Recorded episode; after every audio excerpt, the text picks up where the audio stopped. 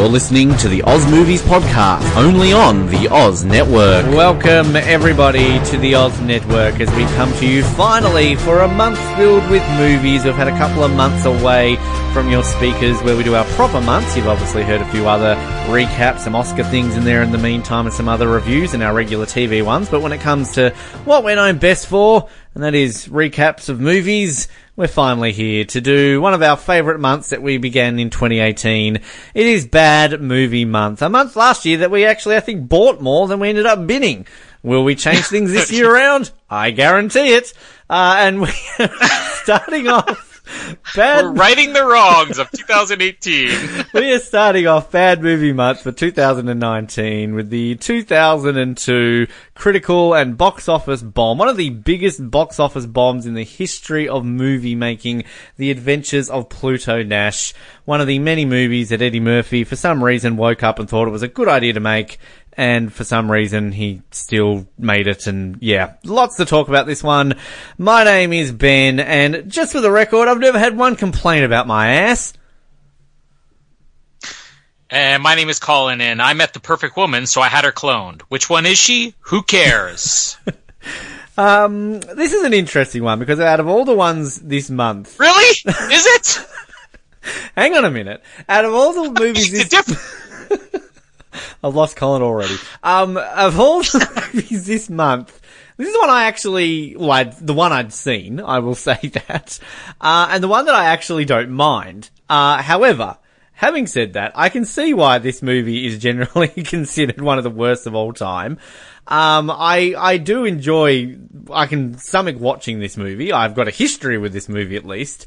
Um, but can I just point out, this is the year that was 2002. Um, and of course there is another movie this year which I am quite partial to, which is also pretty terrible. Um, we can't play the song for it right now because we've got copyright protection or whatever on this podcast. But anyway, it was another over the top special effects movie which went on to, I guess, restart a sort of career, but that was James Bond, not an actor. Um, Colin Eddie Murphy, what the hell's he doing in 2002? what happened to this man? Oh. I love Eddie Murphy. What, what are you doing, Eddie? Eddie, please, come on. You know what's so funny about this is that I don't know how much of it is real or how much of it is fake because there seem to be conflicting stories when you try to look at the very limited history on this movie. Some of the history says that this movie was so troubled that Eddie Murphy put up millions of his own dollars to get it finished, and then some of them say that he will admit he only did it for the money and absolutely hated everything about making the movie. So like, which one is true? Who knows? But it's just it's sad because Eddie Murphy obviously was like a huge star in the 80s, even into the early 90s. Career kind of took a huge hit. Uh, Nutty Professor comes out, makes him a huge star again. And I, I know that most people are gonna, you know, quote other Eddie Murphy movies ahead of this one. But for me, if I'm gonna pick my all-time favorite comedy, like my number one funniest movie I have ever seen, it would be Bowfinger with Eddie Murphy and Steve Martin, which was only what three years prior to this, but this movie would have been released immediately after Bowfinger. I'm like, how do you go from maybe the funniest movie I've ever seen to this? Which eh, what's unusual about it is like I, I can't even go so far as to say it's like this is just an awful movie. It's just it, what is it? it's it's it's like half complete. It's like every single line of dialogue, they started writing a joke, then said, "Ah, we'll get to the punchline later," and just left it in the movie. if you want the ultimate phoned-in performance, I think this is Eddie oh. Murphy oh. in this movie. And like, I I'm a huge Eddie Murphy fan. Like, honestly, I don't think I would have ever seen this movie had he not been in it. And that was, I think, the sole reason why I watched this when it first came out. And probably the one sole reason why I don't absolutely hate this movie, because we all have actors who we like enough that we can stomach watching through bad movies. I mean, we saw that last year with Swept Away. I like Madonna, so therefore I'm not going to hate on it as much as you and Rossi did. Um, I actually recently only rewatched Bowfinger before watching this, and it had been a while since I'd seen it, and I forget how great that movie is. Um, and it's just so sad looking at his career kind of around this point, because um, I watched another movie from 2002 that came out with Eddie Murphy, I Spy, not too long ago. Another movie which oh, yeah. kind of got terrible reviews, which again, I don't mind. Um, and then Showtime obviously was the other one. He kind of had three in a row that kind of really stunk him up. And considering that, yes, as you said, he had Bowfinger, Nutty Professor, uh, Shrek obviously was just kind of before this. A lot of people, I think, forget that he sort of was in that. So, I mean, what happened to him? Because then all of a sudden he has Dreamgirls in the mid 2000s, gets his first ever Academy Award nomination. I'm still dirty that he never won it that year, and I think he still is. Did Norbit. Uh, did meet Dave. Um, and then I don't think he's done much since, has he? Uh, he did another Shrek movie. I think that was Tower Heist. And now he's about to do another Beverly Hills Cop. So is he the, like, John Travolta 2.0? Like, he's very similar, doesn't he? He has, like, big highs and big lows. Yeah. And he had that movie a couple of years ago called Imagine That, another one that just got, like, atrocious reviews. Um, I mean, he just seems to make those movies now where if Eddie Murphy stars in a movie, it's guaranteed to, and who knows if these movies are that bad because nobody actually pays to see them, including us. But, uh, if they actually are this bad, he is the world's worst comedic actor. Or is this something like, and this sounds unfair, but, uh, well, it's, it seems very fair, but Madonna gets nominated for Razzie no matter what she does. Mm-hmm. And most of the time it's deserved. But if Madonna were to have done a League of Their Own a few years later, guaranteed she's got a Razzie nomination. Yeah. Uh, is Eddie Murphy just that guy where they're like, we're going to dump on it no matter what is? Because I, I saw Tower Heist and I thought Tower Heist was a great movie. Um, eh, you know, I can't say I've seen any of these other ones since then. The, I'm kind of with you though that like I'm a big defender of Eddie Murphy. Uh, I remember especially around the time of Bowfinger, like just thinking he could do no wrong, and it just it took so long for this movie to come out that I, I wonder if I would have been guaranteed to see it if this did come out right after Bowfinger like planned. Mm. But this is another one that we go through with like so many others, like we talked about with the Last Action Hero on Jingle All the Way, when I was excited because I'm like Eddie Murphy's doing a sci-fi comedy. I like sci-fi, I like comedy, and I just didn't bother to see it because the reviews came out and they were so bad. Um, I don't know if I would have had a different reaction to this if I saw it in 2002. You know, maybe my standards are too high now.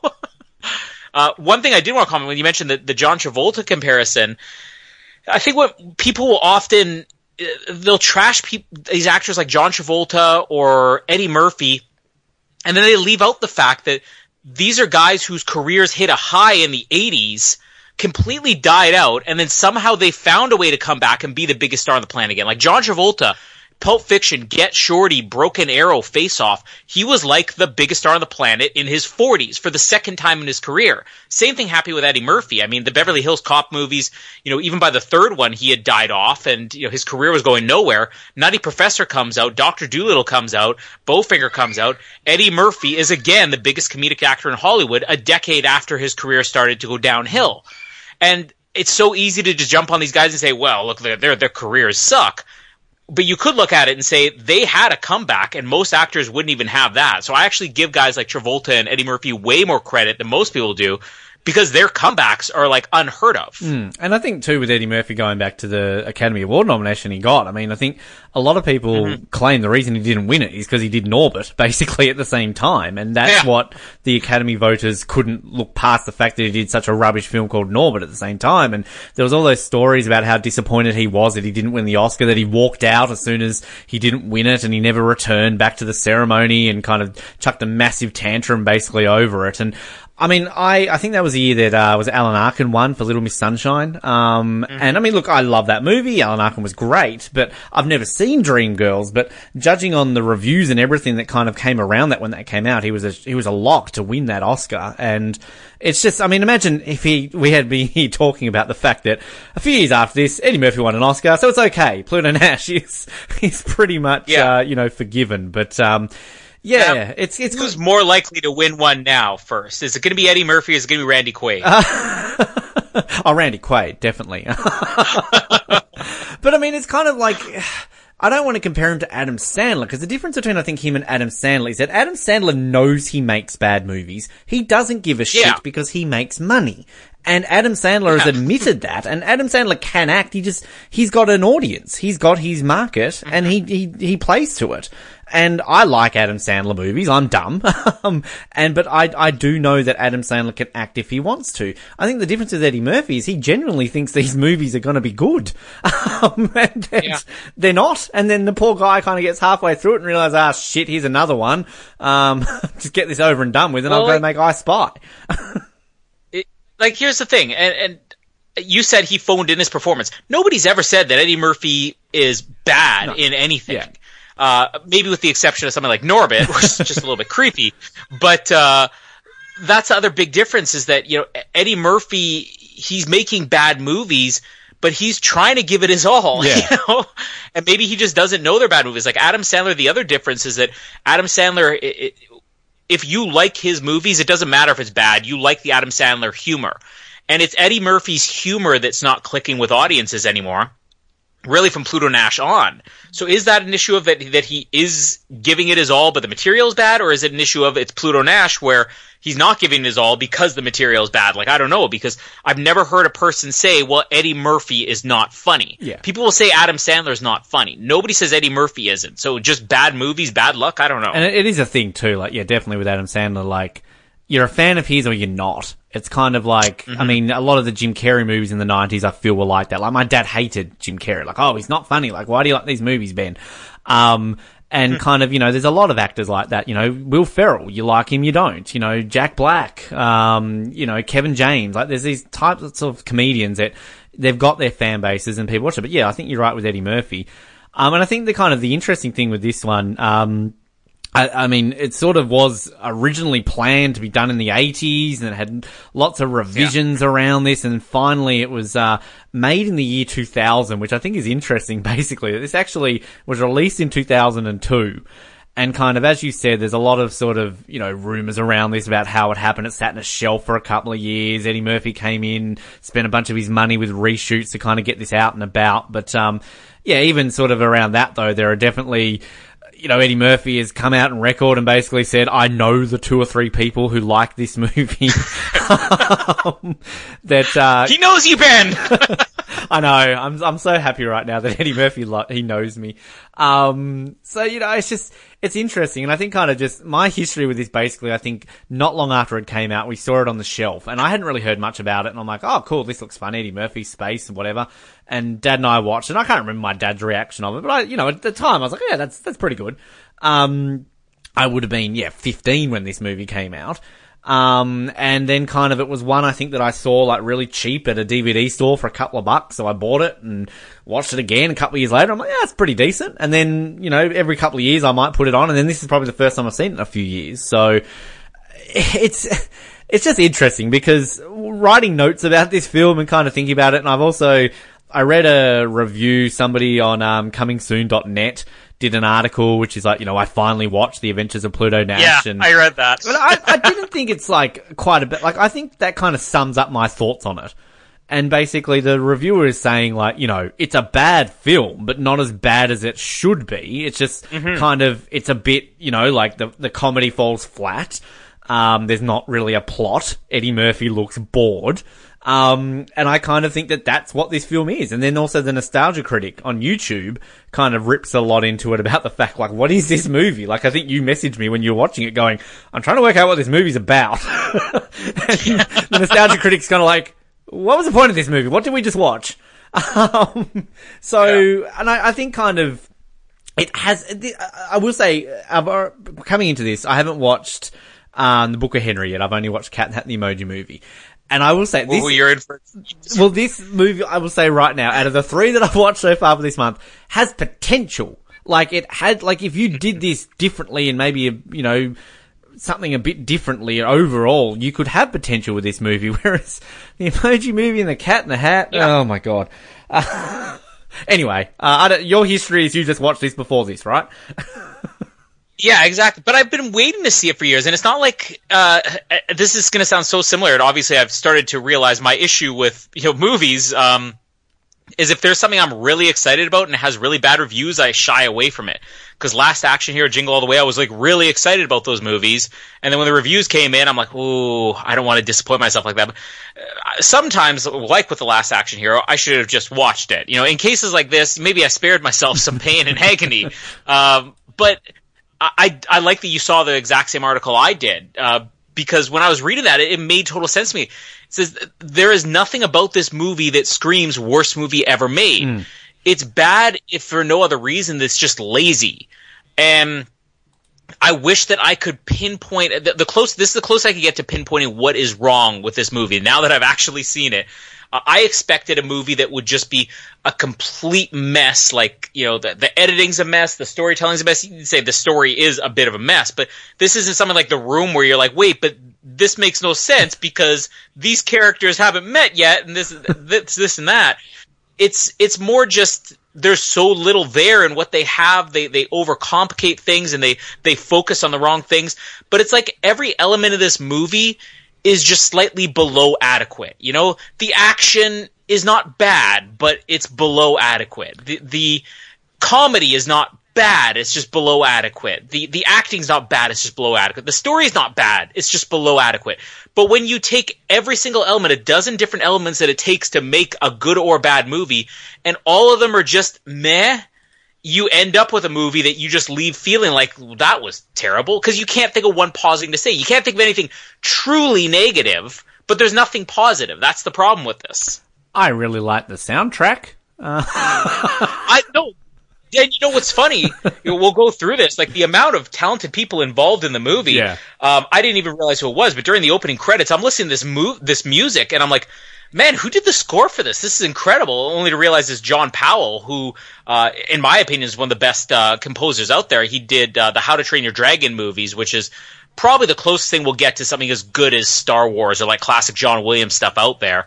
He also did the Bourne movies and everything else, and this probably would have been his first, one of his first movies. The soundtrack's fantastic. This, even just the regular songs that are in this movie, like the song that Rosario Dawson sings for the end credits. Mm-hmm. I love that. She's probably not actually singing it, but lip syncing. Like, there's great music in this movie, so there's one positive. They should just, you know, just played the soundtrack in a black screen, and people would have given it. We would have had about fifteen percent on Rotten Tomatoes, maybe up about ten. I actually, I really like the score for this movie actually, and the the one in the closing credit credits. I think it's IMX. Um, I can't remember the name, Ain't No Need or something like that. I remember on the DVD they had like a making of their film clip and it's got kind of like this, you know, group of African American guys who are thinking they're going to be like the next Boyz II Men or something like that. Thinking like, man, we're doing a, we're doing a song for an Eddie Murphy movie. Our careers have made it. And yeah, as you can tell, as of 2019, you've not heard of them since. Um, but Ron Underwood, the director of this, um, Tremors, City Slickers, uh, Mighty Joe Young, uh, He's on a for a while. Um, what happened to him? He hasn't really done anything since. Uh, he did Stealing Sinatra and In the Mix, and then that's it. So, um, poor old Ron Underwood's career. In the Mix is uh, a romantic crime comedy drama starring R&B pop singer Usher. Oh, okay. Coming soon, Usher month. Uh, but he's he's mainly done TV since. he's really gone into TV, uh, directing everything from Desperate Housewives to Grey's Anatomy, Burn Notice, Once Upon a Time, uh, Scandal, Nashville. so, I, I, mean, are you? I see. Oh, it's been a long time since I've seen City Slickers. Uh, never seen Tremors. Um, and Mighty Joe Young. I mean, it's got Bill Paxton yeah. in it. so, yeah, it's a monkey movie. I don't know. Um, yeah, are, are, you a City Slickers fan? I, have never seen City Slickers. Uh, um, I remember when I was a kid, you know, the video stores they would uh, they'd have their posters for all the new releases, and then they would once a poster was like not a new release anymore, they just give them as like free giveaways. So I'd always get like these movie posters, whether I'd seen the movie or not. So as a kid, I had a City Slickers poster on my wall and never watched the movie. Just go, hey, I get a free poster of City Slickers. I think it got an Oscar nomination or something. Um, the Pluto Nash ones, the even video store didn't want to put up, so I never got one of those. But I did see Mighty Joe Young. I actually saw that for the first time only a few years ago and really liked the movie. Uh, so he's not a bad director. Like that's the other thing with this movie is you, you could say, well, the actors, uh, you know, they didn't have good material. The people involved in making this movie were talented too. When you look at the editor, I mean, the name jumped out to me because I've seen Star Wars so many times, but this movie's edited by the guy who did Star Wars, like the original Star Wars, like one of the most famous editors out there. How is it that these people could not make a decent movie. And you look at the actors as well: Eddie Murphy, Randy Quaid, Rosario Dawson, oh. uh, Joe. How do you say his name? Pam. Joe Pantoliano. Yeah, there you go. Um, you know, we've got Peter Boyle, Pam Grier, John Cleese, James Rebhorn, John Cleese, Will. Jay Mohr. I love Jay Mohr. You know, the the funny thing is another movie I watched recently, actually, just before this, uh, Rat Race, which is just a real guilty pleasure of mine, and that's got like a huge cast. I mean, that's obviously not regarded as a terrible movie. It's just kind of like a meh movie that I think is only dated by the fact that Smash Mouth perform at the end. But um, like that, that is, I think. The weird comparison is that Rat Race kind of does not take itself seriously. It goes over the top with the cartoonishness and the dumbness of it, which makes it good. And I think a lot of the problem with this movie is that, like, as you were saying, everything's kind of just so meh that, like, if they're going out of their way to kind of make it a bit like a B sci-fi movie, then, you know, go a little bit more to the other way where you make it a bit more over the top. Because it's just, there's moments where it's trying to be too serious about itself, and then then it's kind of like, well, Eddie Murphy just is like, oh, give me some money or something, something like that. He just doesn't seem interested. So, ah, we should really start talking Well, about this movie. it's a movie that I feel like didn't know what it was. It, it when you have Eddie Murphy, you assume this is just going to be an all-out comedy. Maybe if they had gone out of their way to make it an all-out comedy, we would have had a few laughs. It could have just been a sci-fi, you know, a- an entertaining sci-fi action movie, uh, like Total Recall or something like that, and then maybe we would have had an entertaining movie. This is like I couldn't even say Guardians of the Galaxy. They were they were trying to blend sci-fi, um, sci-fi action. They were trying to blend that with comedy, with film noir. it's just too many elements, and they didn't really try to focus on any of those things. So it just ends up just kind of confusing. Like, what were they going for here? Because there are scenes where uh, you would think this is just supposed to be all out comedy. There are scenes where nobody's telling a joke for an entire scene and they're just trying to tell a story. Hmm. So clearly their intention was never to make this is the funniest Eddie Murphy movie ever. Maybe they did want to make something that was kind of a blend of sci-fi, action, drama, whatever. Well, we've taken 22 minutes to go over some things. Let's take 22 minutes to go Oh, over this we're this so sorry. this will not happen on the Emoji Movie. Oh god, we've set ourselves at a limit for the. We could do the emoji movie in ten minutes. Honestly, I reckon. Like, um, Jesus Christ, that movie! Holy crap! Um, all right, so uh, we start off. We've got some funky Blue Moon song, bamba dum ba dang dang ding ding. Yep, yep. Um, and we're in Little America on the moon, uh, which is in the year 2080 and we're in a bar and we meet uh, we meet Eddie. Well, it's actually Pluto Nash and his dear old friend Anthony Frankowski, uh, who is playing an accordion and is trying to bring what is it Scottish crooning or something like that. Yeah. he's got the dirtiest, rankest pub. Well, I'd say in the world, but it's on the moon. Um, and basically, it uh, he's pouring him a beer, and it's got lipstick on the glass, and he's trying to become super famous. And um, Pluto is telling him, "You're not going to become famous with a name like that. You should become Tony Francis." and it's like, "Yeah, that's a good name." Um, so then Pluto Nash needs to go to the toilet. He wants to piss in the kitchen because it's so disgusting the mob comes in and beats up Anthony Frankowski, uh, and we find out that he owes two and a half million dollars um, to the mafia. Uh, Pluto Nash is like, "Hey, no, don't do that. Don't bash him." Because he knows this old mafia guy because he was in jail for, and we don't know why at the moment, do we? Um, he only got out of jail a week ago. Oh no, smuggling, I think. Uh, we do find that out straight away. Um, anyway, long story short, we can just cap this up pretty quickly. Uh, Eddie Murphy says, I'll buy the bar. Don't hurt my friend. Um, yay, happy ending. Um, so seven years goes by and he's bought the bar and he's turned it into a pretty successful nightclub. Um, which again, smuggling pays. Why is this guy a smuggler? He's just been let out of jail for a week and he's still got two and a half million dollars to buy a nightclub. Yeah, where'd it come from? like, what is this? If I go to jail for smuggling, do I have to keep my money? Like, I don't think that's how it works. um, so we're on, uh, we're at the Moon Club. Um, and we hear sort of, we get this sweeping shot of the city and we get a bit of a tease that there's a place called Moon Beach, the only place in the universe where gambling is legal. Ooh, wonder if that's going to come into it later on. Um, Pluto's serving a couple of guys. They're having a party because one of them's getting divorced.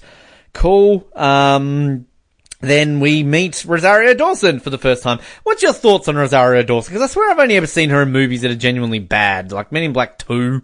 um, I don't know. Like, I, I, I don't dislike Rosario Dawson. I think she seems like a good actress. I just don't know if I've seen her in anything decent. Um, well, I mean, she has made some bad movies, but she's made some good ones too. Like um, the the what was the one with Chris Pine and Denzel, the the train that wouldn't slow down, It was Speed with a train. Oh, Did you ever see that one? Um, Unstoppable. yeah, no, I haven't seen it. But I was thinking of a different one. I was thinking of that John Travolta. I was thinking of the Taking of Pelham, but no, different movie. That had Denzel in it too, didn't Uh, yeah, yeah, it did. Denzel loves yeah. trains. Uh, Uh, but I mean, she's had some other good ones like this Sin City, and um, uh, there was um, a movie with uh, oh, was it Edward Norton called The Twenty Fifth Hour, where she played his girlfriend. That was like really good.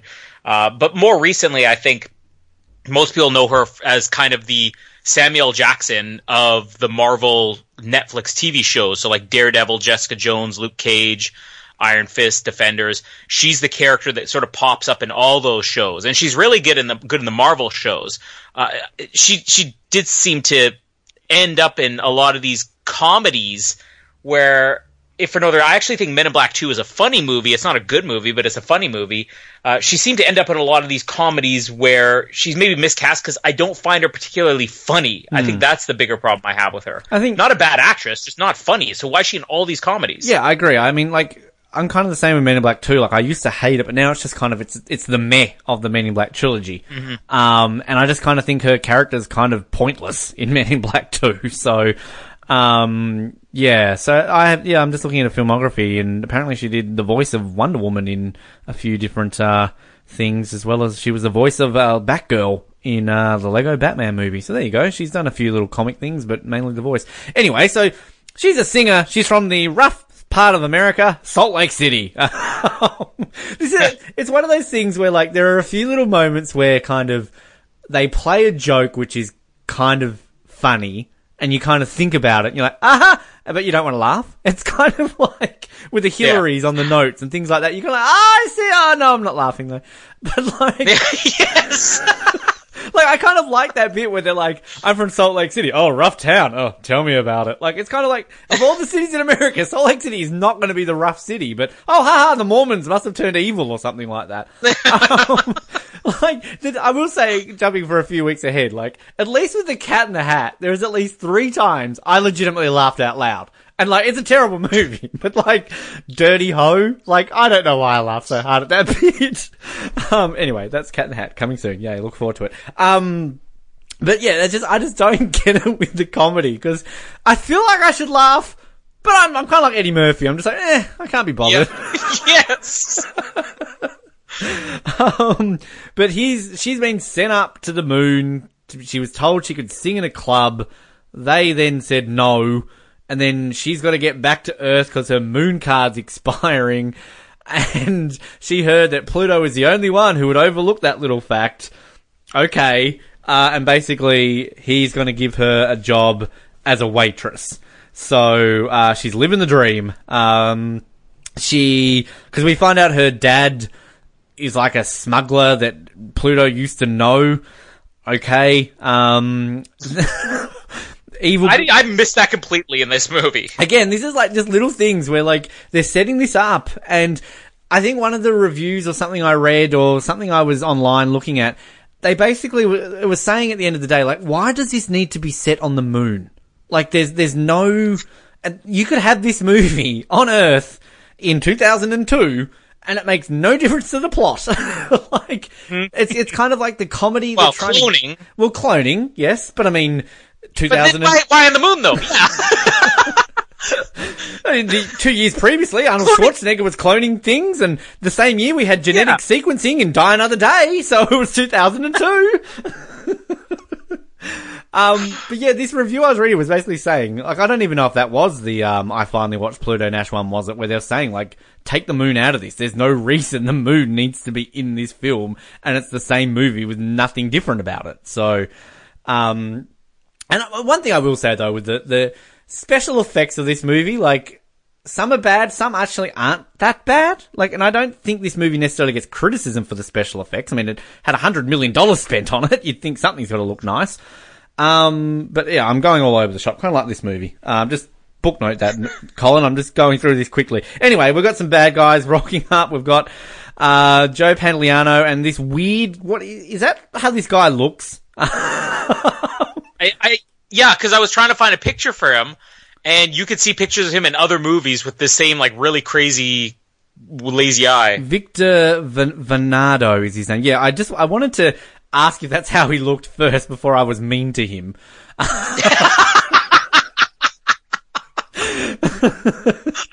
but he's been in other things too, though. Like I swear I've seen him in something else. Um, these guys are coming up and saying, "Hey, we're going to buy your club for ten million dollars." Um, and Pluto is like, "No, I'm not going to do that." Um, we meet.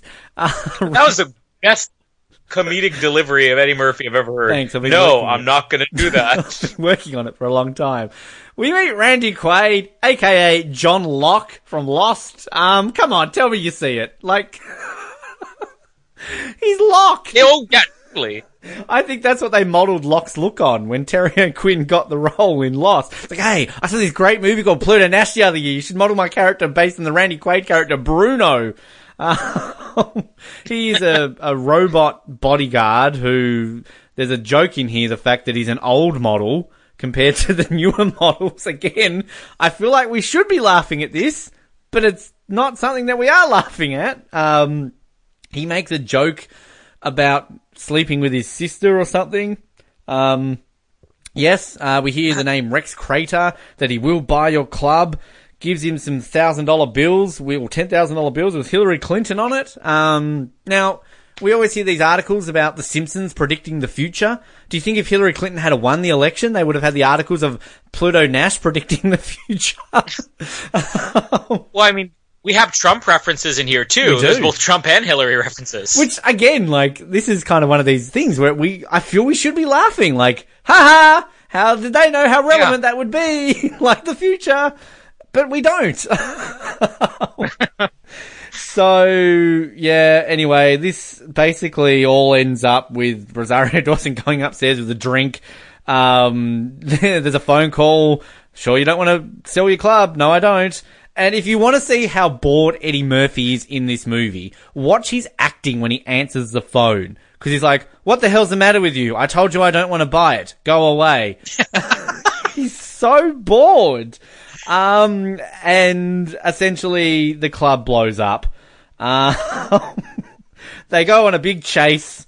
Um, there's a joke about the 63 model Bruno running as fast as he can. He blew up his wooden stools and wood's really hard to find on the moon.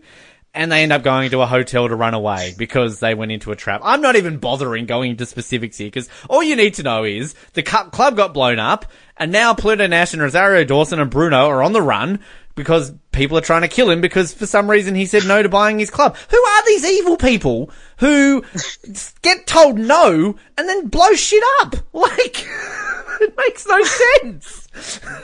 Can I throw another thing at you here? You talked about how nothing about this movie or this story needed to be told on the moon. what part of this story makes sense to have it be all over buying a club? Yeah. Like, the guy was a smuggler. If you want a crime story about mobsters trying to kill a man because he's not giving one, make him a smuggler still. Make him a drug dealer. Make him a, a pimp. Make him anything but a respectable club owner. Like, there's so many opportunities this movie had to do something big, to do something fun, and instead they just give him those bored. Why didn't we just make him an accountant already? Like Eddie, how about Eddie Murphy, the actuary, and the mob's out to get the actuaries of the world? Like, there is nothing more boring they could have done in this movie than just make him a business owner. What is the pitch meeting? They get there and they're like, "Oh, it's a it's a true coming of age story about a down on his luck, you know, ex smuggler who's just come out of jail and is trying to find a new life for himself. So he sets up a successful club, and then the mafia mob come after him and blow up his club because they can." Uh, and why? Guy just got on Why, why does he run away? Like, why does he not just go to the cops and go, "Hey, these guys tried to buy my club. I said no. They blew it up. Arrest them." Even more why he should have still been a criminal in this movie because then it makes sense that he's not going to the cops. Here he's like, listen, I'm a real respectable business owner. I put millions of dollars, you know, into the economy every single year. I pay your salary. I'm a taxpayer. This is like Tom Cruise came to our house and it's been like, You called me gay on your podcast last year. Yes, Mr. Cruise, I'm sorry. right, well, don't do that. I want some money. Oh, no, it's all right. We'll apologize on air. Then he leaves and starts shooting at us. Then we would have just gone to the cops and gone, hey, look, sorry, we called Mr. Cruise gay. We're sorry, but he's illegally trying to kill us. Instead, we run away and try to solve the mystery ourselves. and end up catching him in bed with John Travolta. Aha! We knew it! and Randy Quaid. Yes! Just because. And Eddie Murphy's there, but he's too bored to do anything. Uh, I will tell you, like, um, you hit the nail on the head just saying that it should be funny, but it's not. Uh, There's a lot to be said about bad delivery in this movie, or just a lack of delivery. It- it's like a cold reading of a comedy script.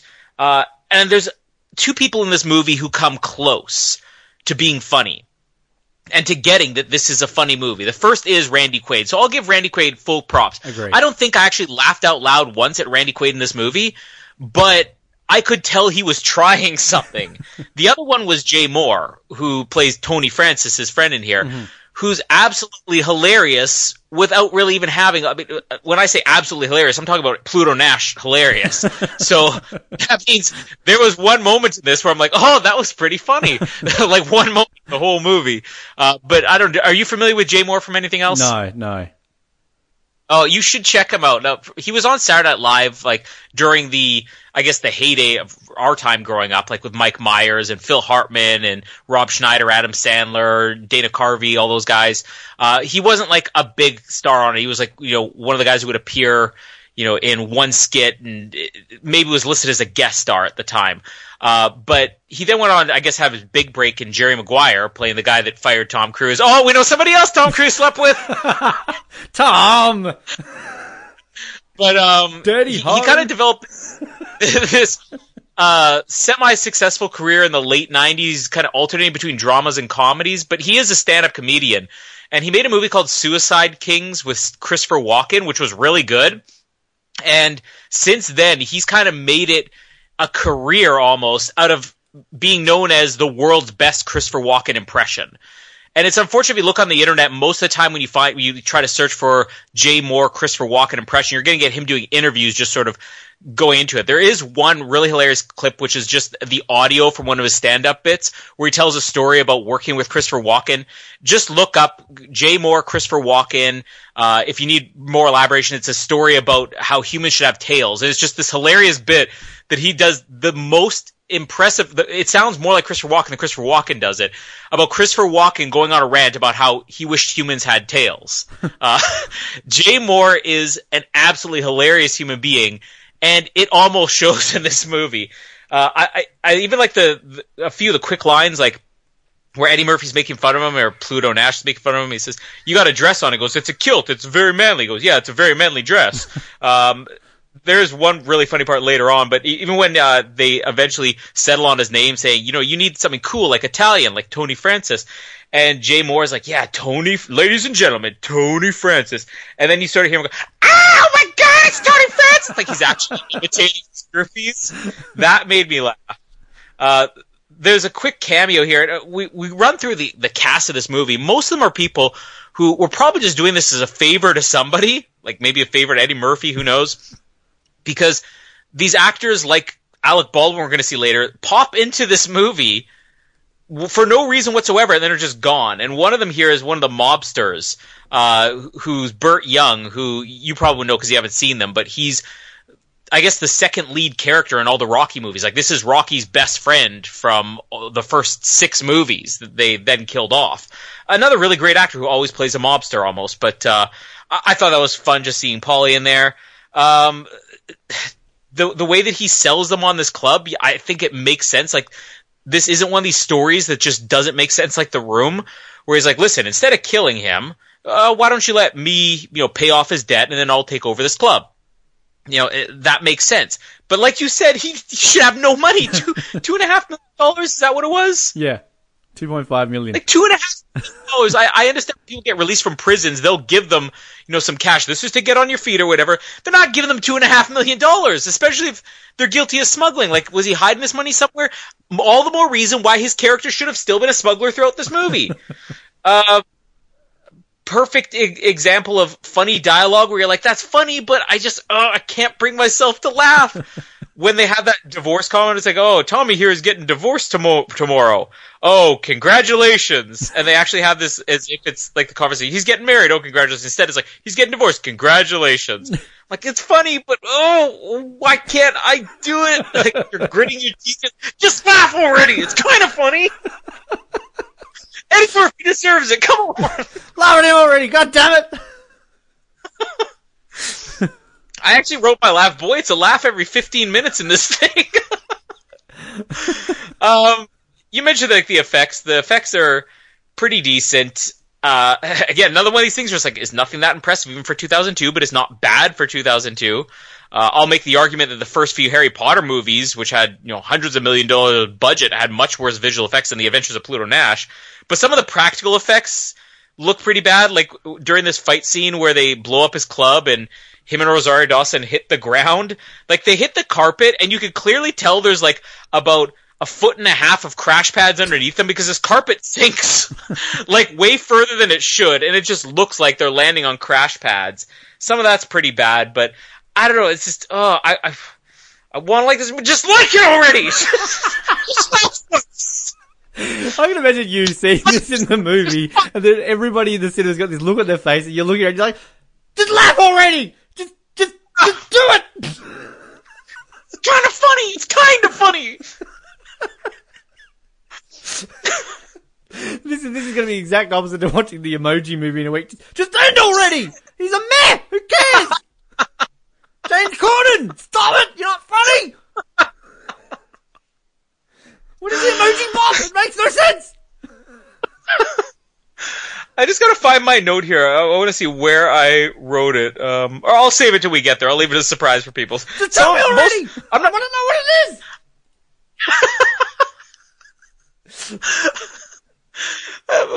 The light at the end of the tunnel is I knew I'd laugh more in this podcast than I did during the adventure. Well, that's going on our poster. That's going on our slogan. The Oz Network. Funnier than the adventures of Pluto Nash. Twice as many laughs as Pluto Nash. Hosted by one of the three people that Eddie Murphy knew liked this film.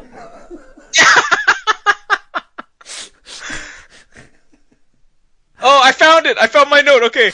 Uh, so this is basically coming up just the next scene, but I'll let you get to that in a second. But I actually wrote the lack of humor is actually making me angry because I started to feel kind of uptight, and I'm like, what is wrong? Like, why is this movie making me uptight? Then I realize I'm getting frustrated with this thing. Like, I'm feeling real anger that I'm not laughing right now.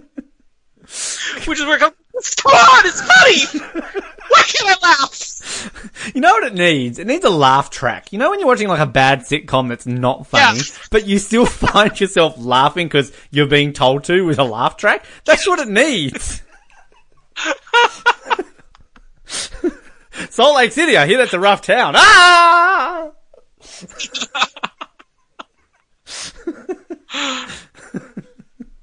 You can't get wood on the moon. I'm a Model 63. I can't run any faster. Ah! I'm 110 volts. She's 120. Just get an adapter. Let's just redo the whole movie. We will do a script reading for you next year. Pluto Nash Month. Oh god. We will do a script reading with us putting less enthusiasm in it than Eddie Murphy did, but with a laugh track, and you people will laugh. Oh god. I, I feel I feel like given that we also set ourselves a challenge in 2019 to do something every single episode, and there's no way I can tie this into the episode. I'm just going to say it right now. This movie is coarse and rough and irritating and gets everywhere. There, sand. Ding. it's done for the movie. You know what we do have to do? Oh, first of all, this came out in 2002, a um, year Oh, where yes. another movie with much better visual effects and much funnier moments that weren't intentional. this movie was also nominated for Worst Picture alongside Star Wars Episode 2, Attack of the Clones. Because it's coarse and rough and irritating and gets everywhere.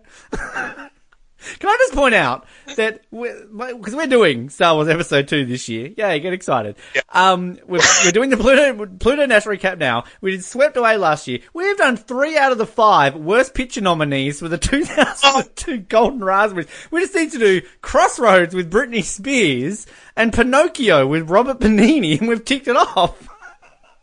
Make it happen. Uh, I've actually seen Crossroads. Yeah, it's shit. Uh, Alrighty. just laugh already. Um. Come on, it's funny. um. So they're in the hotel. Locke's getting charged again. Should be funny, not funny. I'm still calling him Locke. I'm sorry, Randy Quaid. Um. What was what's Before you go on, can I just? I was going to mention that when you said he looks like Locke. I saw the opening credits for this movie, knowing nothing about it other than that Eddie Murphy was in the movie, and I started seeing the names roll off: John Cleese, uh, you know, Pam Grier, Alec Baldwin, Randy Quaid. I'm like, Randy Quaid's in this. That's awesome. He's one of the first characters introduced. It was 45 minutes into this movie before I'm like, that's who Randy Quaid is. I'm trying to think the whole time. I recognize him from somewhere. It was Locke. Terry O'Quinn. oh, come on, let's be honest. Terry O'Quinn could have done a good job in this movie. oh, yeah. Don't tell me what I can't do. Uh, uh, that's a terrible Locke impersonation. That's in, in the in the uh, you know the scheme of this movie. It was a pretty good one. Uh, um, he's getting charged. Um, there's again some jokes I feel we should be laughing at. Mooners can't stand Earthlings. Oh, I went to Earth once. There were bugs and shit, and I saw the moon. That was the best thing about being on Earth. Like again, I should be laughing, but I'm not. Just laugh, please. um, he talks about his 20 years of smuggling again. So you know he's previously like, why is he friends with Peter Boyle, a cop? Who like like what past criminal gets out of jail and like, hey, I'm besties with a cop. like that's not how it works. Um, I'm gonna let them walk out with 2.5 million dollars. and then later on, when we meet the the Puerto Rican dude who's all like, "Hey, awesome, Pluto Nash, you've got a great reputation." If he's so beloved in the smuggling landscape, then why do they love him if he's friends with cops? you snitch. Then we got let out of jail after seven years and got $2.5 million. Planet Ash is a snitch. he told them everything. he should be dead. um, the Puerto Rican guy should be shaking in the middle of that moon buggy. And can I also just also point it out? Are Pluto Nash, Rosario Dawson, and Pam Grier the only black people on the moon? like, I don't think there's any other non-white people on this moon besides Felix. I don't think Rosario Dawson's black though. Well, she's like mixed, isn't she? Isn't she mixed race? I think she's Puerto Rican as well, isn't she? Oh, is she? Oh, well, I mean, I mean, she's not white. Okay. it's like it's a person of color; they're black. I didn't mean it that. I meant like she's not white. I will. you know, fairness, she does very frequently get cast as the female lead to you know black male actors. But yeah, I, am I'm, I'm pretty sure she is. You not. are correct. No, Let's see, she is Puerto Rican and Cuban ancestry. I'm Cuban, Puerto Rican, yeah. Irish, and Native American. Well, there you go. She's blended everything in there. Good on her. But like, any decent podcast would edit that. Out. Just, just edit it already, or Ben. Like, stop being racist. Um, it's like Ben's like one touch of Cuban, one touch of Puerto Rican, one touch of Irish, and a pinch of Native American. The recipe for black. My point is, is that the moon's racist. All right, there's like three non-white, four racist. non-white people on this moon. The moon's racist. You just said she's black. She's got some color.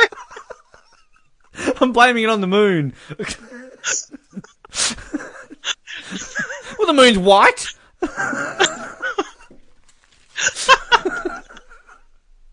know what You're I mean? a shade darker than Randy. Black. Stop trying to make me sound racist with my point about there not being enough coloured people on the moon. um, yes, the moon's very white. yes, the moon is very white. Um, I don't know why my point is, but again, this movie has no point. So, um, where am I even up to? Oh, right. Bugs and shit, saw the moon, 20 years of smuggling, fire hazard. Okay. Uh, I'm just reading my notes. Um, he goes off to, uh, meet Peter Boyle and we get Rosario Dawson sticking her tongue out at Randy Quaid because it's funny. ha ha ha. She's acting like a child and it's hilarious. Um, so yes, we meet Peter Boyle. Um, they're playing pool with rocks or something. Um, he needs to find Rex Crater. And of course, no one knows where Rex Crater is. He's only a myth. Oh, you know, but I might know somebody who knows where he is, a cloner who what is what is even the the way that he gets to this woman that she helped out somebody who helped out Rex Crater? So I don't know. Like I'm trying to figure it out. Anyway, he knows somebody who knows Rex Crater. He's going to go see her. Uh, some other hilarious jokes in here that we should be laughing at. Oh, I knew this guy. He cloned a basketball team out of one guy. Oh, yes, the Air Jordans. I mean, again, that's funny, but I'm not laughing. Like, I get what they're doing there. And then there's, Laugh! Come on! and then there's a street that's named after Microsoft. Again, ha! Funny, get it? but uh, you know, and then like the line when he turns around and says to him, "That's what I like about you. I ask a simple question, and four hours later, I get an answer." Ah, funny, but I'm not laughing. um, he goes to this new um clinic thing with Rosario Dawson, and there's this woman here who basically can transform them, and so we get to see a funny sequence of them in holograms and body shaming Rosario Dawson because she doesn't have a nice ass. Like what? Um, I don't understand it. She needs a police permit. He bats his eyelids and gives some Hillary's over and pretends to be a cop and then says that, oh, the only connection I know to Rex Crater is a, a briefcase with WZW on it. It's made of alligator skin. Um, so, yep. Um, we're back at the hotel. Pluto's mum's there for some reason. I love Pam Grier, but why is she in this movie? what, what, what happened to her career that she had to take this role in 2002 or 2000? What happened? We just pointed this is coming off of her big comeback, Jackie Brown, like the star of a Tarantino movie. It's like I'm going to take the role of the mother in Adventures of Pluto Nash because I want to make people laugh. There's no purpose to this plot. Like she's there to basically be like, you've got to be nice to your robot. Um, Bruno is grumpy about this. Um, cool. And then people attack the hotel for some reason. They know where they are. Um, and then this all leads to them having to steal a car with John Cleese in it to get to the far side of the moon. Um, I mean, I love John Cleese, huge John Cleese fan, but even he doesn't know what he's doing in this movie. Thank you.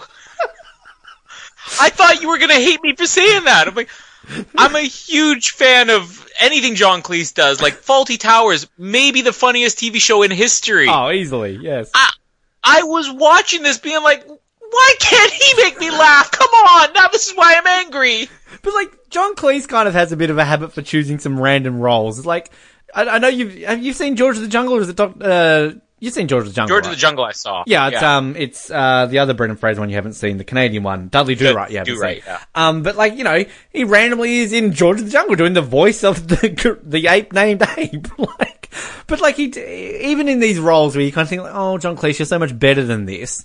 Like he still does well, but like in this movie, he's just Eddie Murphying it. He's just like, oh, good gosh, I'm being stolen. Oh, he's going to have his way, get her drunk and have a way with her. Like, it's just like literally they've written this script and gone, hey, let's have a talking hologram as the car security and let's have it be a really famous British actor who's funny. Uh, so they've gone and gotten John Cleese. Wait a second. Should we write some funny lines to go along with it? No, he'll make anything funny. Just like Eddie Murphy. I would have loved to have been at the the worldwide premiere for this movie because I feel no one showed up. Uh, I feel the the freaky lazy eye guy was the only guy who showed up. I'm gonna be a big star. And the, the IMX band was like, yeah, guys, we did a song for an Eddie Murphy movie. And everyone's like, where's Eddie Murphy? Where's John Cleese? Where's Rosario Dawson? Where's Pam Grier?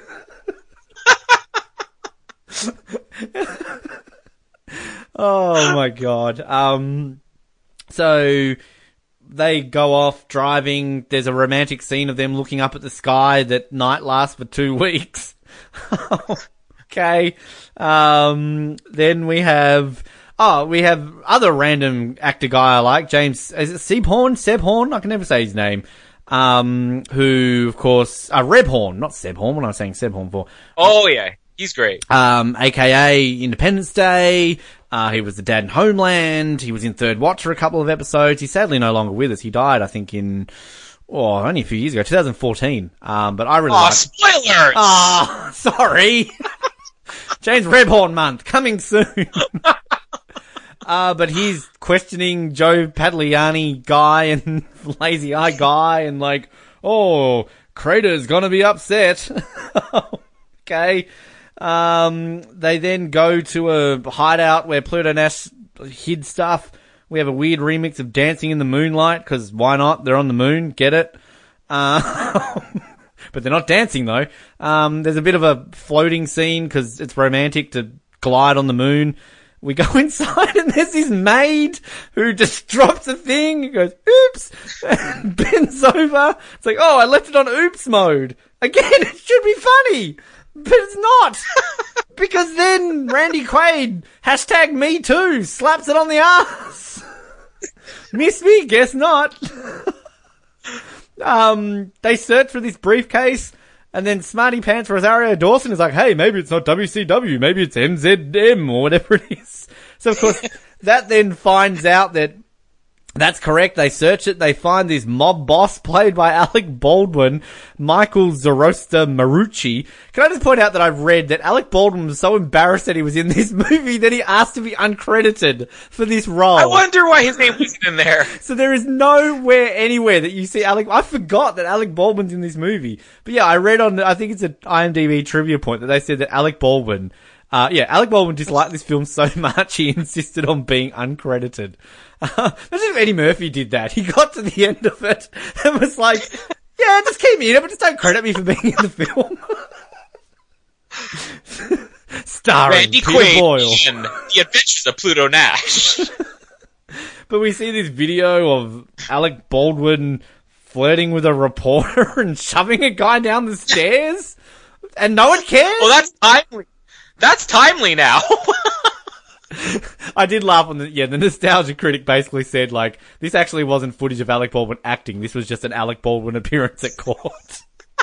that's why his name's not in the movie.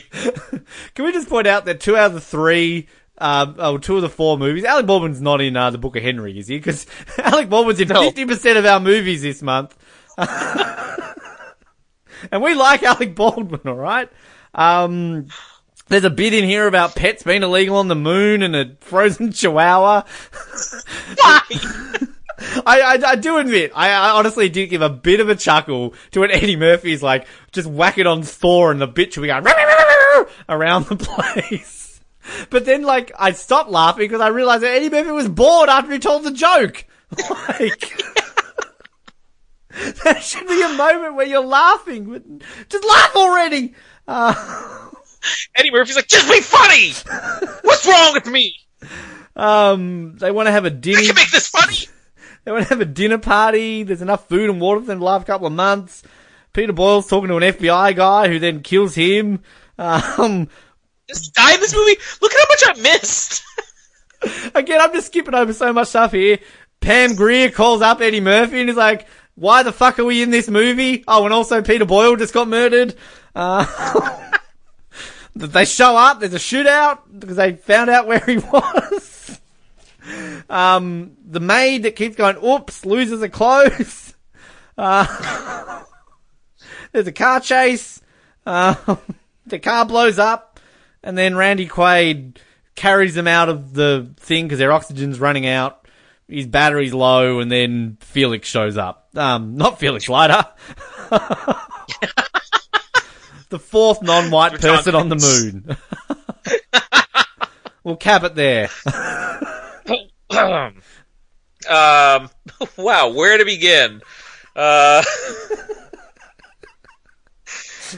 okay, so the uh, the Air Jordans line, I wrote the same thing. I'm like, why am I not laughing at this? It, it kind of makes sense. Um, I will say that we kind of joked about like they're predicting technology of the future. When you see a movie, especially one that was 17 years old almost, well, even older when you consider this was filmed like what 19 years ago, yeah. you would expect that it, you'd kind of be looking at it like, oh, look at look at how ridiculous is they thought that this was the future would be like, or this already looks dated and it's only been 18 years. Some of the technology in here, it, it's pretty cool. Like the pool table they have where the balls will just find themselves back to the center. I'm like, oh, that's kind of cool. But then whenever they're on the video phone or whatever, it it'll display different things like uh, or, or a, when they're watching a movie there's a scene where um, uh, pluto and um, rosario dawson are watching the movie and it's displaying facts about the movie and the actors on the side of the screen. I'm like well that's basically what netflix or amazon prime does now. Uh, so i like the technology bits they have in this movie. They, they did pretty well with that. Um, but the plot i mean at what expense? Because I didn't know a what Peter Boyle was doing in this movie. I didn't realize he died. I'm kind of sad now. Is it a clear death, or was I just sleeping? I think you were sleeping because he's like in that elevator. He gets like stabbed and or shot or whatever, and that's why Pam Grier rings up and is like, "Eddie, we're in the shit movie, and Peter Boyle just died. Run! There's a chihuahua. Oops." I, I probably was in one of my fits of rage. This is funny. Come on. Peter Boyle's in it. He makes me laugh. Uh, Stung by a bee, mo- Scott.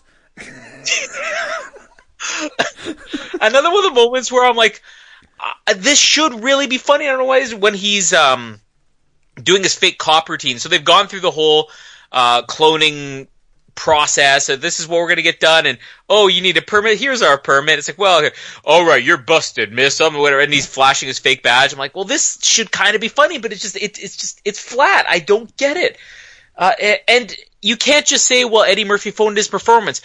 You can make anything funny by just, you know, playing the editing different, have the other actor be funny. Like nobody is trying in this movie. And they spent so much time on it. It's like, it's it's kind of like the sadness I feel when, when I think about you making your Kill Phil Volume Two or whatever. With the amount of effort, time you wasted. I at least tried. That was the best acting I could ever do.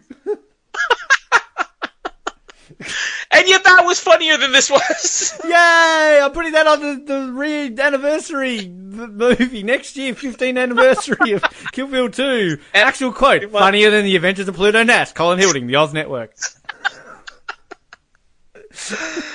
um, yeah, and we get the Trump Realty sign when they start driving ah, yes. you know, with, in the John where it says Trump Realty, if you lived here, you'd be home by now. Which, again, I thought that there's a million funnier jokes as you would have written now, obviously, but even aside from that, I swear that I've seen that joke somewhere else. So if you lived here, you'd be home by now. I've seen that somewhere even recently. So I think that even this, which is kind of funny, is a stolen joke. Uh, the yeah Alec Baldwin shoving the guy down the stairs. My first thought was they were just rolling the cameras one day. and this is like Bo- Eddie Murphy's character in Bowfinger. How are we going to get Alec Baldwin into the movies? Just follow him around with a camera. Sit in there somewhere. He's feeling up a woman. He's shoving a guy down the stairs. Perfect. Put him in the Adventures of Pluto Nash. Because it's not even like it's sci-fi. That's what makes this theory all the more crazy. Is it, it's not like when they're on Earth that everybody's you know floating around on these you know hover cars or stuff like that. It just looks like they're walking onto the courtroom steps, and they literally just filmed that thing. We put it together. It, they, uh, they just needed is... him to like turn to the camera like Biff in Back to the Future 2. I was framed! just to make it a bit sci-fi. uh, the the the way that this movie oversells the really lame. I don't even want to call them plot twists, but they'll do it later with the Eddie Murphy clone thing. This is what they do with the WZWMZM where he's like, what could WZW mean? And she just sort of flips over, maybe it's MZM. They could have made that a funny joke. She's like, um, how about MZM, idiot? And instead it's like, wait, what if it were MZM? He goes, hmm, and he punches into the computer. It's like, aha, I'm on to something. And the audience is going like, that is the lamest twist ever. and why are they making such a big deal? It's going to get even more frustrating when we get the big reveal of the clone Murphy later. Uh, I will say, I like uh, the the line that uh, Rosario Dawson has where he's saying, "What kind of singer are you?" She goes, "Oh, you know, weddings, bar mitzvahs, reincarnation rituals, the usual gigs." That was kind of funny. Uh, not enough to make me laugh. Just laugh at it then! They don't have reincarnations on Earth. I know it's funny. What's wrong with me? That's the joke! Uh, when they blow up their apartment or hotel or whatever, they're like, "What are we gonna do? The bathroom. Why is it Lethal Weapon two? This? Why is bathrooms the only safe place in movies?" Because the whole building blows up and the bathroom's still standing somehow. I don't understand it. Uh, the the the the moon sequence is to come up here. Another missed opportunity where I'm talking about the effects here, or even, even let's even look at humor. Here, here's an easy way to make this funny. When they're trying to get out of the space thing or whatever, um, have I gone too far here? Yeah, who cares? What part do we get up? okay, who cares? so there's a moment where they're trying to get out of like the hatch or whatever, and he, Eddie Murphy tosses Rosario Dawson out of the the hatch or whatever. He tosses like the zero gravity thing. He tosses her out of the air, and she just sort of floats forward and lands. And I'm like, what a perfect opportunity! Don't worry, I'll get you out of here, baby. And he tossed her up in the air, and because of zero gravity, she slowly floats up. And then imagine she just slowly floated right back down into the hole. That would have made me laugh, and I was expecting that because it took so long. And instead, it's like. I'm like, well, where's the boo? this is a telegraph joke, people. and then the other funny thing is when they're fighting on the moon, and people are moving it like super slow mo because they're on the moon. It's like whoosh, and then they hit them, and it's like. Your fists traveling about an inch per second. There is no way that makes the effect when he hits them. Um, I don't even know where we're at here. Uh, I put the action wasn't awful. Again, it's not great, but it wasn't terrible. The music's great; it made it a lot better. Um, and I don't know. I think that's on the movie poster. The action isn't terrible. music makes it better. I don't. I, I, don't. I, let's talk about the other guy, the, the guy who picks him up. Felix is his name. Um, there's a perfect example of. It's kind of the opposite of the rest of this movie. Is the rest of this movie is like really funny lines, and the actors just aren't funny delivering it. With this guy, it's like he's funny in the way he, I've seen this guy in other movies, and he's Oh, yeah. usually pretty funny as well. Um, he is delivering these lines that have zero humor to it, and he's delivering it like it's supposed to be really funny. You know, it's like Pluto Nash, I really idolize you. You're like the greatest smuggler ever. And the way he's delivering it's like, oh, he's the greatest smuggler ever. And you're like, a line of dialogue. There's no joke there, buddy. He's a Halle Berry of um, Can you imagine if this guy played Pluto Nash? I think that would be a funny movie because he's trying when it's not a joke. yes. um. Oh, We're not, so I definitely jumped ahead, but who cares? I, I don't care. Uh, I think I'll probably wrap the whole movie up in my next section here, to be honest. Um, and again, I'm the one who likes this movie, people, and I'm, I'm losing it in this recap. Um, yeah, this guy is um, Luis Luis Guzman, um, and he has been lots of things. Um, I think he's in a lot of Adam Sandler movies, is he not? That's probably why. Um, he was in um, Yes Man. He's the guy. I don't know if you've seen the Jim Carrey Yes Man. He's the one who's like about to jump out of the building, and Jim Carrey starts singing to him before he falls out of there. Um, he yeah, he's in a lot of Adam Sandler Boogie movies. he's in Boogie Nights. Yeah, that's where I remember him from. Um, I love the fact that uh, he was also in the 2017 movie 9/11, starring Charlie Sheen. Um, because let's be honest, if we all wanted a 9/11 movie made to star Charlie Sheen and the Puerto Rican driver from The Adventures of Pluto Nash, source material, ladies and gentlemen. You know, I actually do want to see that movie because, like, I, I do like. I have sort of, you know, a, a fascination with all things 9/11, and I kind of like I'll see generally any movie based around it. And you know, I've heard it's terrible, but it's got Whoopi Goldberg in it. I love Whoopi Goldberg. Luis Guzman. yes, it's also got Olga Fonda in it. Must be Jane's long lost daughter or something.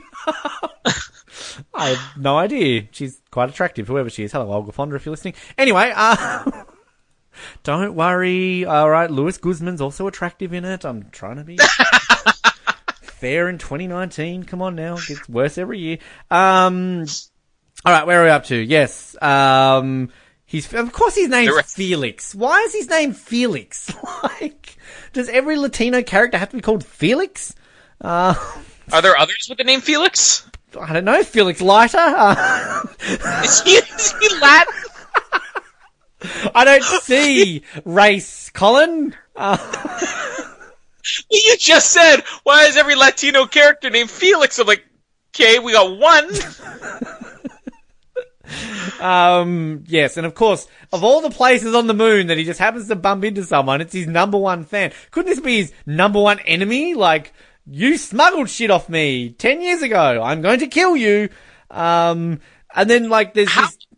Go for it. Go for How it. out of date is this fanboy too? Because he's been a successful businessman for seven years. How many years was he in prison prior to that? Ah, who knows? And like, if, and if and if he's this esteemed in the smuggling industry, again, why? it's like he friends with cops and like, not- like Han Solo. Uh, even after he pays off Jabba, like we missed thirty years in between Return of the Jedi and The Force Awakens, but I'm sure he's still got people coming after him because he was a smuggler.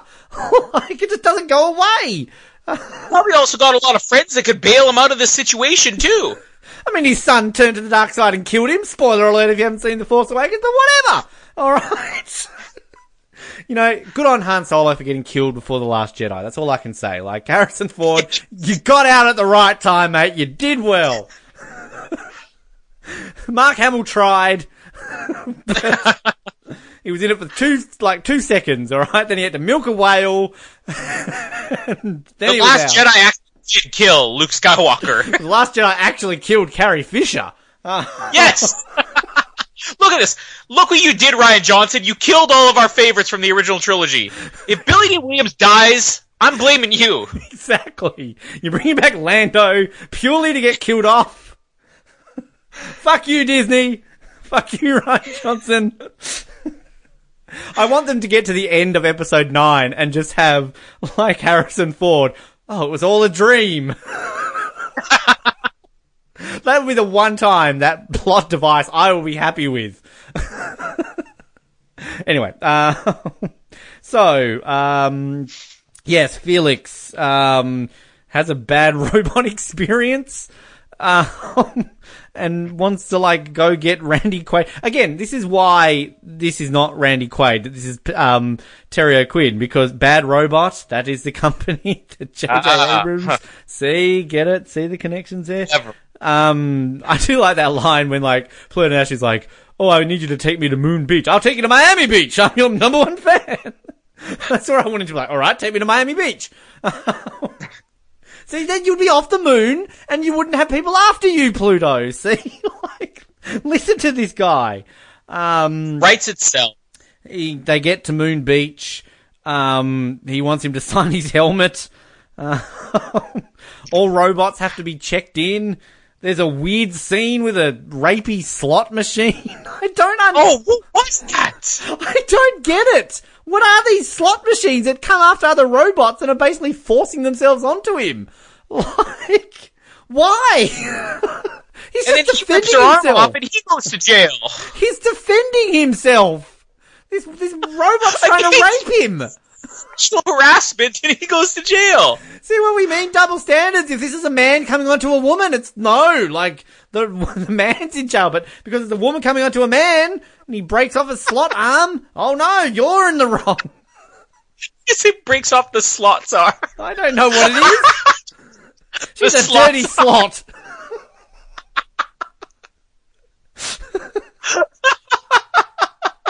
Uh, and of course, they're at this casino. Tony Francis, is big and famous now, so they're there to see him. Um, doesn't want to pay with his thumbprint, so that doesn't cause suspicious. I, this is again another thing that doesn't make sense. He tries to say to this clerk at the hotel, Oh, can I please see him? We're old friends. Oh no, that can't be possible. Okay, give me a ticket to the show.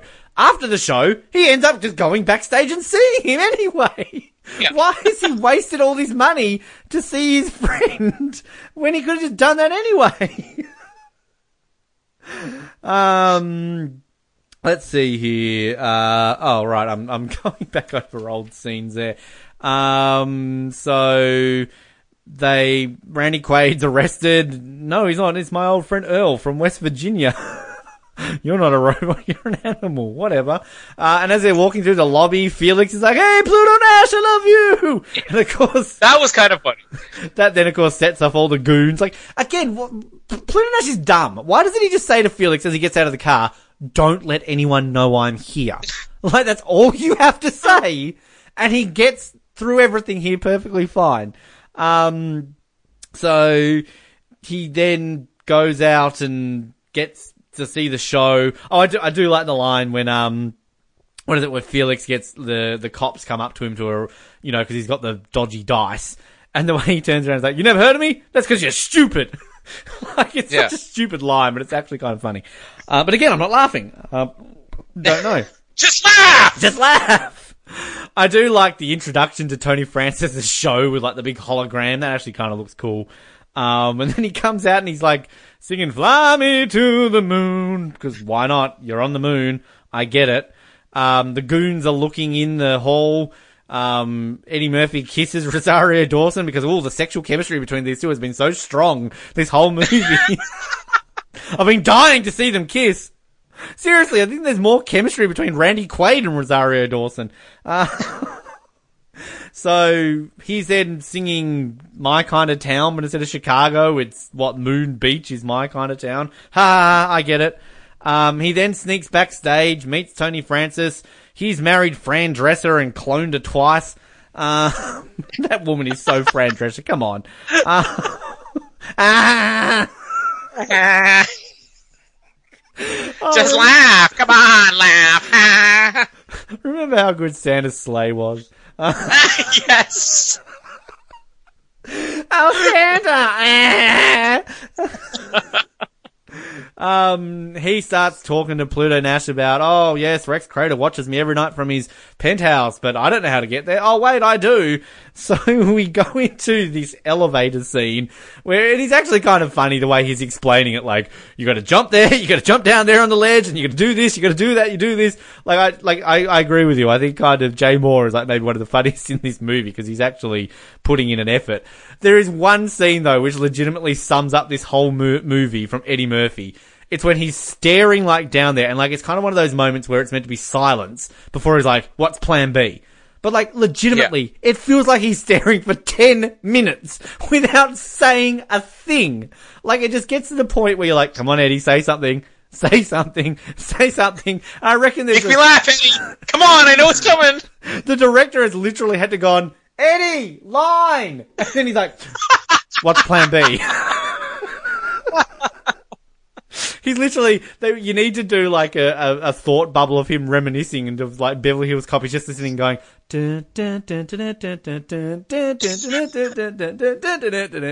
oh, uh, uh, what's plan B? Remember when I used to make good movies? um, so yes, uh, then they come out of the elevator, uh, they get zapped, by people. Um, the robot, meanwhile, is in jail, and Rosario Dawson gets him out with again the most phoned in flirt in the history of movies. Like, come on, you can check it for me, can't you? And like this guy behind the desk just goes, oh, okay. Like it's so dumb. There's better acting in Kill Phil than this. Um, to which for some reason he decides to open the door. I need to take a leak. Robots don't take leaks. what? Um, meanwhile, back at the top, we're up in the penthouse, and here comes the big reveal. Who's Rex Crater? Oh, is it Alec Baldwin? Is it Billy Baldwin? Is it any Baldwin? No, it's not. It's Eddie Murphy! what? Plot twist! Is it written in every Eddie Murphy movie contract that he has to play more than one character? oh, it has to be. Like again, well, can we count them? Well, I love Eddie Murphy, but like you've got what both Nutty Professors, Bowfinger, Finger, Norbit, um, Meet Dave, Meet da- Meet Dave. That's five. Um, does he do more than one donkey voice in Shrek? um, yeah, like he just this is a thing. Like we're going to see it with Mike Myers and Cat in the Hat as well. Like these are these actors who like to play multiple characters. Um, but then we get this weird plot. Like, and like the thing is, like, going back to what we are saying about this movie taking itself seriously, and like, again, there's a, there is a genuine plot twist here. Like, this would be cool. Like, if we were invested in this movie, because all of a sudden you're like, hang a minute, what? Um, and it's basically implied that he was cloned in jail because they needed I can't even remember what they needed. Why did they clone him in jail? Anyway. I don't know. something something Alec Baldwin, something something murdered Alec Baldwin, something something I'm going to kill you now too because I need your club. There we go. I was hoping you'd be able to clue me in on some of these things. Because here's the thing: I don't think that this movie is so confusing. Like, like I said, the plot's not overly complicated. It's just, as an audience member, you just don't have it in you to go back and look again. Like, if I miss a line of dialogue in this movie, normally I'd be like, "Oh, what was it they just said? Oh, I'm sure that was important here." I'm like, I, I, I don't care. Okay, so I'll I'm just be confused. Wikipedia. According to Wikipedia, uh, at this, Rex Crater turns his chair around and reveals himself to be a clone of Pluto. Rex, also Eddie Murphy, and Belcher explain that Rex was created by Runa Pendangan from Pluto. Who's Runa? Is that the woman? from Pluto's removed appendix to act as the public face of Michael Marucci's, Alec Baldwin's, illegal activities. However, Rex has killed both Marucci and Runa and established his own criminal enterprise. He also states that he was the one who told his henchmen where Pluto was hiding out due to him also inheriting Pluto's memories. Okay. Cool. Uh, yada yada yada fight. Um, yada yada yada. Oh, I'm confused. Which Pluto's which? Um, there's a shootout. Then Rex Crater falls off. And he dies. Um, they go back to Little America. Um, and Rosario Dawson sings. Randy Quaid becomes the manager of the club. The end. Did I miss anything important there? No, well, there's nothing important. yeah, I'm done. That's legitimately all I've got. you like this movie. I do. I like this movie, but I don't know what's happening at the end. Like, there's two Eddie Murphys. There's a guy falling out. There's a joke about not being compatible with vaults. Rosario Dawson lip syncs. Felix wants steak and claw lobsters. And Eddie Murphy ends with a cigar at the end because he's going, huh, I think of all the money I got paid to do this shit movie. Eddie Murphy got paid more money than this movie made. Um, I have a crazy theory, uh, but I, I don't believe this is true. But I'll, I'll save that for the end, so we'll get there. But I'm just going to say that right away in case I forget. No! I gotta know because I know it's gonna be funny. uh, here's something else to go along with it. It should work, but it doesn't. You mentioned like the I didn't even make a note about it, but the flirting scene, right? I mentioned like Rosario Dawson. She's not a very funny actress. Like, yeah, she's not unfunny. She's just I don't know why she's in comedies. Like, she's quite attractive, especially in this this sequence here when they're in the nightclub. I, I, every time I was watching this on YouTube, every time I was watching like the actual still frame of her from the nightclub, I'm like, man, she looks pretty good there.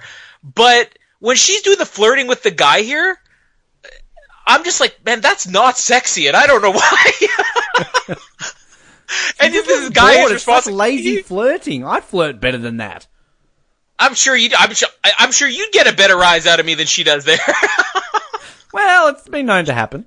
it's just this weird. It's like, man, you, even when you look good, you don't flirt good. Like, what's wrong with this? Just, just, just flirt, okay? Just do it well. Give me an erection! I don't know what's wrong with me. no, I got other frustrations. Um, the other thing that makes this scene pointless, like we're kind of dealing with, like, why does it have to be on the moon? You know, why does uh, he have to be a business owner? Uh, why does she have to flirt with this guy in this scene? Because he responds to it like, oh, oh, okay, like, wow, she's gonna accomplish a goal. Then he calls the guy, hey, anyway, we can get this robot out. No, okay. And the guy sits there on the phone after he's been told no. And he gets up Like, if anyway he when was like- Randy Quaid knocks on the window anyway. Like, there's no reason for her to do this. That's- to that scene, like that. Here's a million ways you could do the scene better. So he, he's like, "Could you please do it for me?" and he's like, "Oh, okay." And he calls. He's like, "Listen, can we get this robot out?" No. Okay, listen, I, I, I really want you to get it out. Okay, this girl, she's like really flirting with me. Okay, I think I can get somewhere with this. And he keeps petitioning. Do that instead. And what we get in this movie is, uh, this girl, she wants to know if she can get a robot out. No. Oh, okay. And he doesn't hang up the phone. Like he just sits there. Uh huh. Well, where do we go from? And then the scene ends with something that has nothing to do with her either bargaining him out or the guy trying to negotiate to release it so he can get laid. It's just him knocking and saying, "I gotta take a leak." Understand. The scenes put together. There are a lot of parts in this movie where it's just lazy. Like we said, it's not that the story's bad. It's not that it doesn't make sense. This is the one part of the movie that legitimately makes no sense to me. Why it's happening this way? He's expecting Um, to have like a gangbang or an orgy with all these workers. Like he's going to say on the phone, like, huh, "No, you don't understand. You got to let this robot out because this chick is hot and she's flirting with me, so we all get a turn." Like, I mean, like, what is the point of that? Can He's we not let the, the robot slot out? machine in the lobby. Dirty slot.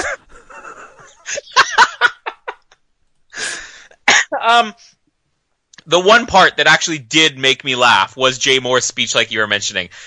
And you mentioned I, I kind of like Eddie Murphy's long pause, although I I, I wasn't It's on sure what they were doing. I, I feel like the punchline should have been better than "What's Plan B." You know, the "What's Plan B" is just sort of bland, uh, but it it was a good companion to Jay Mohr's eternal rant on this is how you're going to accomplish. I got a very simple plan for you. He's like, okay, you're gonna grab that thing there, and he's like, wait, but that that's there's electricity on it. Then don't grab that one. Grab one of the ones that's not hot. that was kind of funny. But he's like, what you're gonna do is you're gonna uh, hop onto that elevator over there. That elevator, it's gonna go all the way down to the basement. Once you're down to the basement, you're gonna wait, and then they're gonna get in the elevator. They're gonna ride it up to the penthouse. Once it's in the penthouse, you're gonna take this coin. You're gonna unscrew the hatch. You're gonna jump in the hatch. Got to take out two robot guards. Boom, boom, pow. You got a meeting with Rex Crater. it's like went up forever. I'm like, that's really funny, and it's probably the only part of this movie where it's like every line was delivered exactly as it should be. And then you have the long pause, and I'm like, oh, this he's gonna have a funny response, and instead it's like, what's Plan B? and then they cut to them just here's Plan B, guys. We're gonna take you right now by gunpoint. Yeah, that's Oh. it's a weird editing that scene because I kind of I was a bit confused. Like, huh, what? Like, what happened there? Like, it just it, it jumps quickly to this door opening, and it's I didn't understand Yeah. that bit. it's just sloppy. Um, uh, but but I do I love Jay Mohr in this movie, uh, and I don't think Jay Mohr is ever not funny. Like I've I've seen him in movies where it's just dramas, and he's Jerry Maguire. Jerry Maguire is a dr- dramatic movie, and Jay Mohr makes me laugh at that movie. So I, I'm gonna give him. I- I'm tied between him and Randy Quaid because I think Randy Quaid tried really hard, but at least Jay Mohr made me laugh in this movie. Uh, we can get Jay Mohr on the show. He's not doing much, is he? Neither is Randy Quaid. I mean, isn't he like in jail or something like that? Um, okay, literally, I have four lines of notes writing down Jay Mohr's quote. That whole, you're gonna jump on it, you're gonna take it down, you're wait half an hour. and then the rest of my notes for the entire climax of the movie is two lines. So I have twice as many notes about Jay Mohr's one speech than I do the entire climax of the movie. Uh, the clone twist, okay, I'm just gonna jump straight to it they do something very smart in this movie that they should have thrown an additional twist on the end. Like clone twist, whatever. It's an Eddie Murphy clone. They're dressed exactly the same. Why? I don't know. That was one of the things brought up in that article. Did he know Eddie Murphy was going to be wearing this and the clones, like, I gotta dress exactly the same as him? When they're having the fight scene here, there's a bit of a switch where they're sort of tossing each other around, and the Rex Crater, the bad clone, is like, just shoot him. And then Eddie Murphy does a twist, or Pluto Nash does a twist with him. And now all of a sudden he's pretending, just shoot him. No, I'm Rex Crater. And someone these, I'm Rex Crater. And they don't know who to shoot. That was like, okay, I think I know where they're going with this. Then they have the final scene with the, you know, 110 volt, 120 volt, maybe you got a good adapter, and nobody laughs. Just laugh! Come on! It's really funny. Why am I laughing? Uh, the bad lip syncing, as you said. And then you have the final shot. Now, considering they were doing that whole switcheroo thing earlier, well, which one's Pluto? Which one's Rex? My weird theory. How was Rex introduced? Do you remember? He spins around in a chair. He spins around in the chair, smiling, a cigar. How is Pluto Nash final shot of this movie? Uh, he's smoking a cigar. Smiling, sitting in a chair. It's What still- if they had just played that a little bit differently, given it kind of like a dun dun dun ending? Because we Ah. still don't. Who is Pluto? What if this ending was Rex Crater has now just assumed the identity of Pluto Nash? At least it's interesting. Good and the fact that he's sitting there smiling, smoking a cigar, the exact same way that Rex Crater is introduced, it seems like the obvious choice of an ending, but it's just not there. I see I don't like want- it. It would have been clever. I think it's clever, but there would have to be. I was I was thinking to myself there would have to be some type of delivery so that you knew that's what they were going for. And then I remembered there's no delivery to any of the jokes in this movie, so they probably did mean it to be that. You know what it, you know what it needed? It needed, when Rex Crater falls down and lands on the craps table, you needed, uh, Pluto to look down and go, Gotcha, sucker! Much suckers. Watch Bowfinger. It's a funnier movie. but, but you know, I just realized it's actually the 25th anniversary of Bowfinger this year, and we're not going to be covering it. That's sad to me now.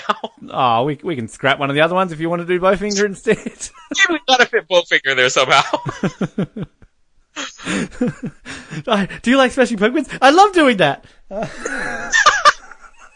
Would you be willing to cut your hair for this movie? Yes, but it's probably better if somebody else does it. I've had a few. I, I really love running errands for people. I just love running errands. Heavenly God! Heavenly God! keep it together, keep it together, keep it together, keep it together, keep it together. Hey, I keep it together. Stop! You need, don't need to show your thing to the Laker girls. I really need to show my thing to the Laker girls. No, no, you don't need to. Did you know Tom Cruise didn't even know he was in the vampire movie until two years later?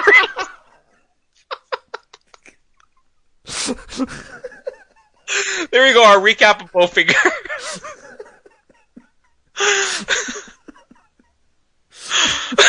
Such a good movie.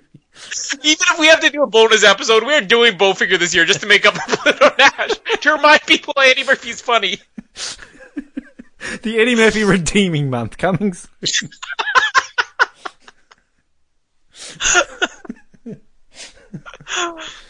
oh god! Hey, that means we can do Beverly Hills Cop. We can do another um, uh, Judge Reinhold movie. Yay! Judge Reinhold.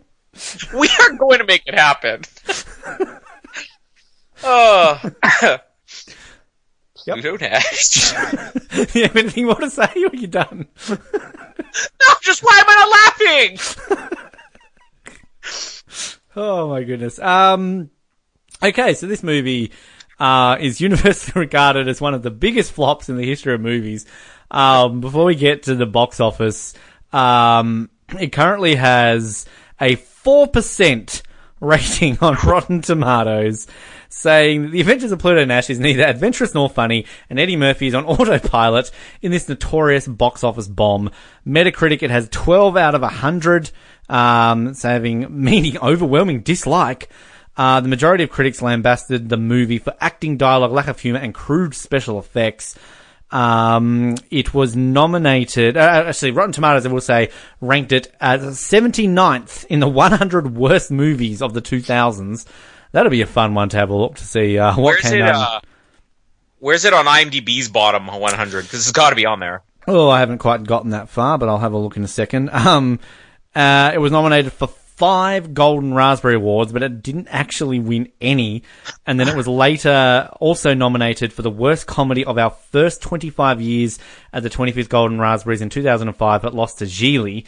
Um, so just quickly, the ones, so it was nominated, just going through these, as we said, Worst Picture, Lost to Swept Away, a film we've already covered. Um, also again, up against Crossroads, Pinocchio, and Wars Episode 2. Uh, Eddie Murphy was nominated, um, he's actually nominated for two, for three movies. He was nominated for Pluto Nash, I Spy, and Showtime. Can I just say, I Spy, bit of a guilty pleasure. Like, he does not phone it in in I Spy. He actually has really good No, chemistry with. Owen Wilson, and Famke Janssen's in that movie too. So, Mm-hmm. tell me you've seen I Spy. Oh yeah, I saw it when it first came out. I loved I Spy. Are, are you still a lover of I Spy, or are you kind of waned You know, on it? I don't think I've seen it in years, but I mean, the last time I watched it, I still enjoyed it. Mm, I think that's one we talked about doing on 007 kind of as a, you know, James Bond sort Yeah. of other film. But like, yeah, I Spy is actually really enjoy, and I know I said that thi- I enjoy this movie, but like, I Spy actually has a plot, and it's funny, and like again, Owen Wilson and Eddie Murphy actually make a really good pairing. Um, anyway, uh, so he lost to Robert, Roberto Benigni for Pinocchio. Um, it was also nominated for Worst Screen Couple for Eddie Murphy and either Robert De Niro in Showtime, Owen Wilson in I Spy, or he himself cloned in The Adventures of Pluto Nash. Lost to Adriano Giannini and Madonna in Swept Away. Um, worst director, Ron Underwood, lost to Guy Ritchie in Swept Away. Worst screenplay, um, the, for Neil Cuthbert, lost to George Lucas and Jonathan Hales in Star Wars Episode 2, Attack of the Clones. Um, and the worst of the 25 years, as we said, lost to Gigli that year. Um, but box office wise, uh, so this movie made a grand total of $7 million worldwide. That was $4 million domestically, 2 million foreign, uh, two and a half million, on a budget of $100 million. And according to a list I've found here of the biggest box office bombs, that puts it at fourth, uh, which I don't get how they've worked this out. Because Like according budget to versus what it takes in. yeah, but if you look at this list, there are other films that have made less, and they've only put this at fourth. Um, it's interesting. I don't know how they've worked this out, but uh, it's behind. Uh, oh no, th- no, this is alphabetical. Haha, never mind, Ben. Hang on a second. Esti- Ah, that was a real laugh. Somebody didn't get in this movie. Esti- okay, so adjusted for inflation. Here we go. Okay. So this is adjusted for inflation, the biggest movie losses. This still comes in at fourth behind Titan AE. So this, according to this, adjusted for inflation, lost 134 million dollars. Behind Titan AE, which lost 145 million dollars, Cutthroat Island, which lost 146 million dollars, and Sinbad: Legend of the Seven Seas, which reportedly lost 170 million dollars. So. Um, yeah, that's got to hurt the budget. if you if you lose a movie, uh, not adjusted for inflation, ninety six million dollars. Um, wow. Uh, I don't even know what to say about that. That's that's ridiculously bad. um, but yeah, I mean, what did this? I haven't opened up the opening uh, weekend. What it came up against? If I quickly open that up, it was released the same weekend as Blue Crush which made $14 million, Possession, which made $1.5 million, Mostly Martha, which made $40,000, The Last Kiss, $33,000, I'm Going Home. A lot of movies, uh, according to this opening weekend uh, of the August 16 to 18 weekend 2002. And for those playing at home, the number one movie that weekend was Triple X in its second week, followed by Signs in its third week. Other movies in the top 10. This came in 10th on its opening week. Uh, Spy Kids 2, The Island of Lost Dreams, Austin Powers in Goldmember, My Big Fat Greek Wedding, Bloodwork, Road to Perdition, The Master of Disguise, um, another notorious bomb.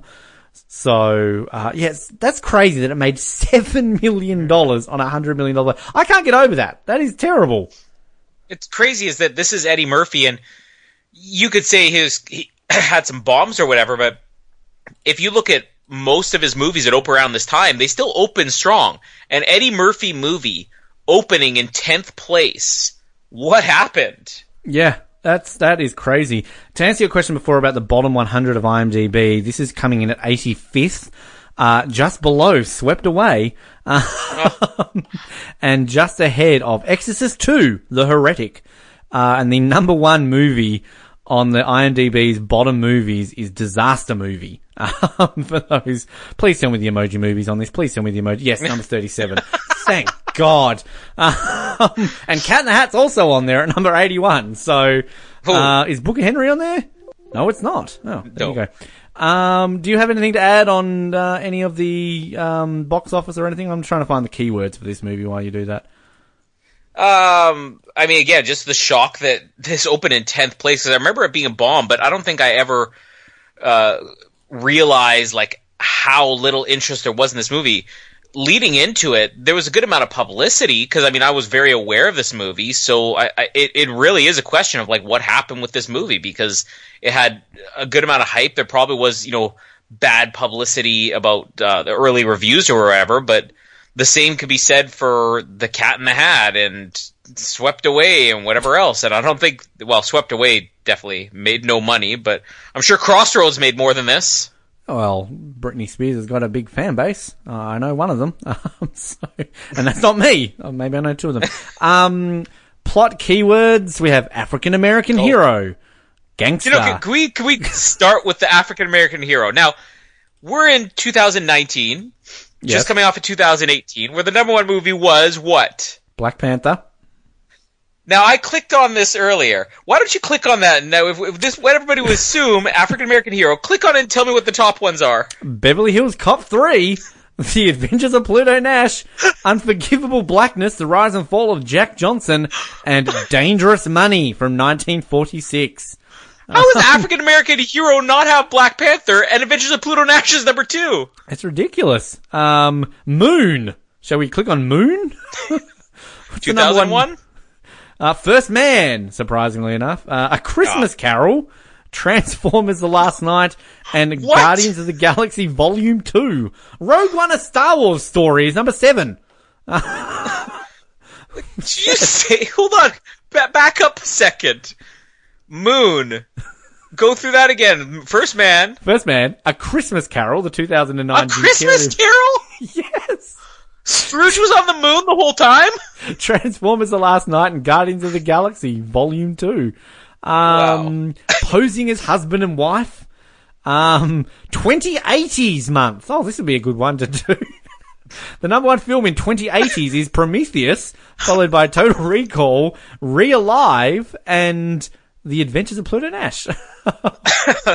even the nine, even the 2009 movie, 2081, is sixth. I've never heard of that. Oh, Falling from a Window month coming soon to the old um, number one is Toy Story, followed by Edward Scissorhands, Big Hero 6, and The Exorcist. Um, so, oh, followed by the notoriously graphic Salo, or the 120 Days of Sodom. One of the most, uh, I guess, horrifically graphic movies in the history of movies. Um, Parents Guide. Um, oh, it's not even worth reading these. Um, I, I clicked on user reviews to see if I could find anything positive about this. so we have from IMDb user Mad K Laugh. The heading is, I like this movie, hence I will doubtlessly never be employed as a professional movie critic. Maximum Madness on the 10th of January 2011 wrote, I was prepared to hate this, but The Adventures of Pluto Nash was a pleasant surprise. Somebody's just written, entertaining. Um, Dude 281 says, Randy as Bruno was awesome. Murphy was solid as always. The story was fun with music from Outcast makes this just a great space comedy. Best comparison is Fifth Element mixed with Total Recall. What? You've lost me there. oh, this one here from XWE Apon X gave it 10 out of 10. The bringing up baby of its time. Of its time? Another heading here. Poor Randy Quaid. Nobody's saying that anymore. Oh, and then so, finally somebody's written, this is the worst movie ever, period. Capitals. Pluto Nash, more like Pluto ass. Oh my god. Um, I'm choking now. Stop choking. Um, Start laughing. what's your review? I mean, it's obviously a bin. Let's be honest. But I do want to say, I really wanted to rent this movie. Just, just rent it. Come on. Because there's like, there's nothing terribly wrong with it. It's just, I feel like this movie is universally panned not because it is the world's worst movie, because it's just a movie everybody can agree, yeah, it sucks.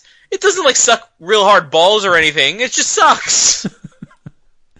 You know what? I am gonna rent it just because. just because I came into this saying I like this movie, and thi- I mean, this is still a movie I can put on and just watch. Um, you know, it's not something that I'm going to watch anytime soon again, but it's still something that I will say I will watch again. Unlike at least the next two movies we're going to do. um, so there is that, but um, it's a low rent. You probably thought I was going to come in this and buy it. Um, I maybe No. thought I was too, honestly, but yeah, a low rent. I'll save face slightly. The only person to ever watch this film out of those two or three people that Eddie Murphy knows and give it that much credit.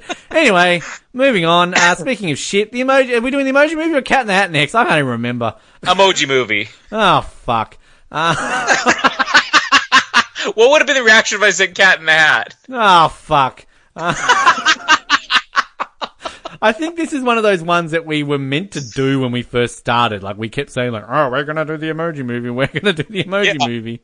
We were smart and said we, we ended up didn't doing it, but for some reason we're dumb again and we're doing this. This movie is, oh, like, so bad.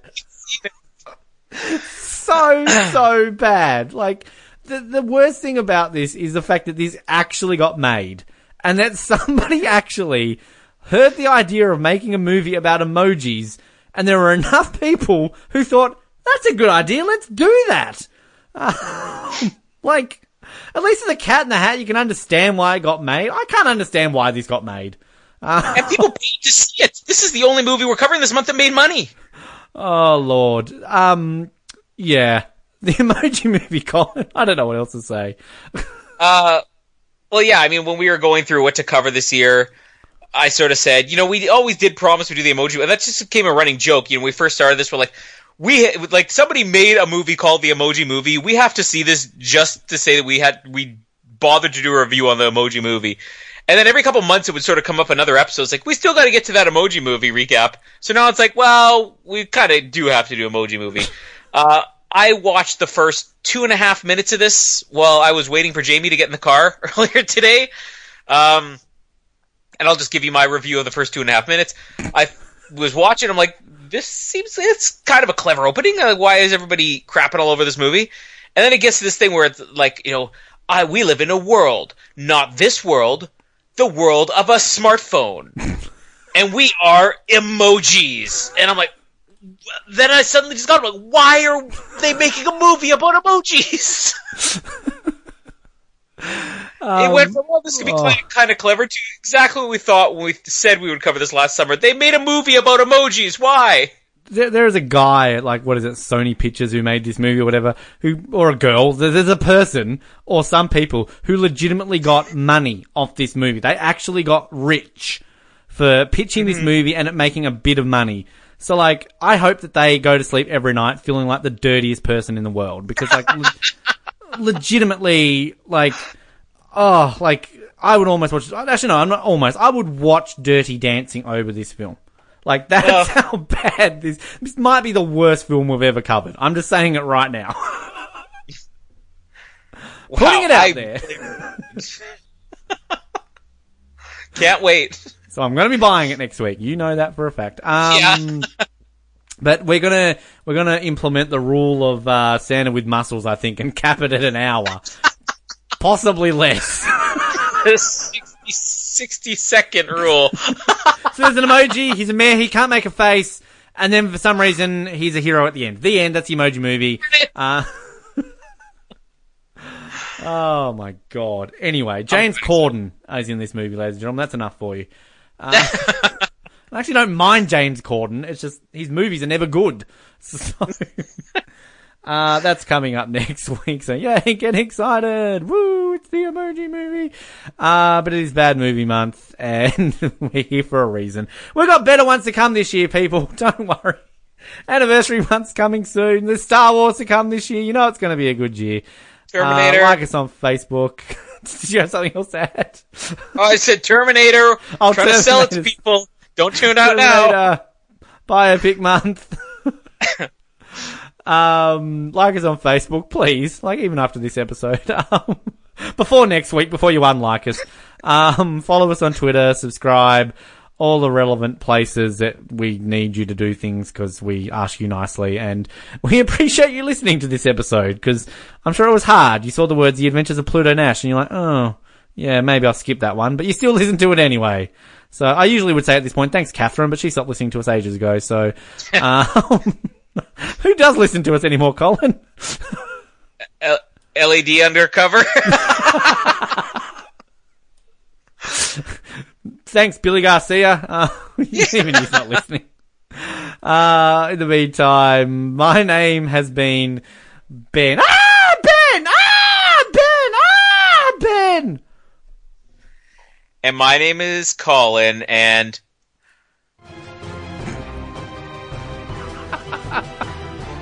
what's Plan B? Thank you for listening to the Oz Network. Don't forget to subscribe to get new episodes delivered to your speakers every week. For more information, hit us up at theoznetwork.net.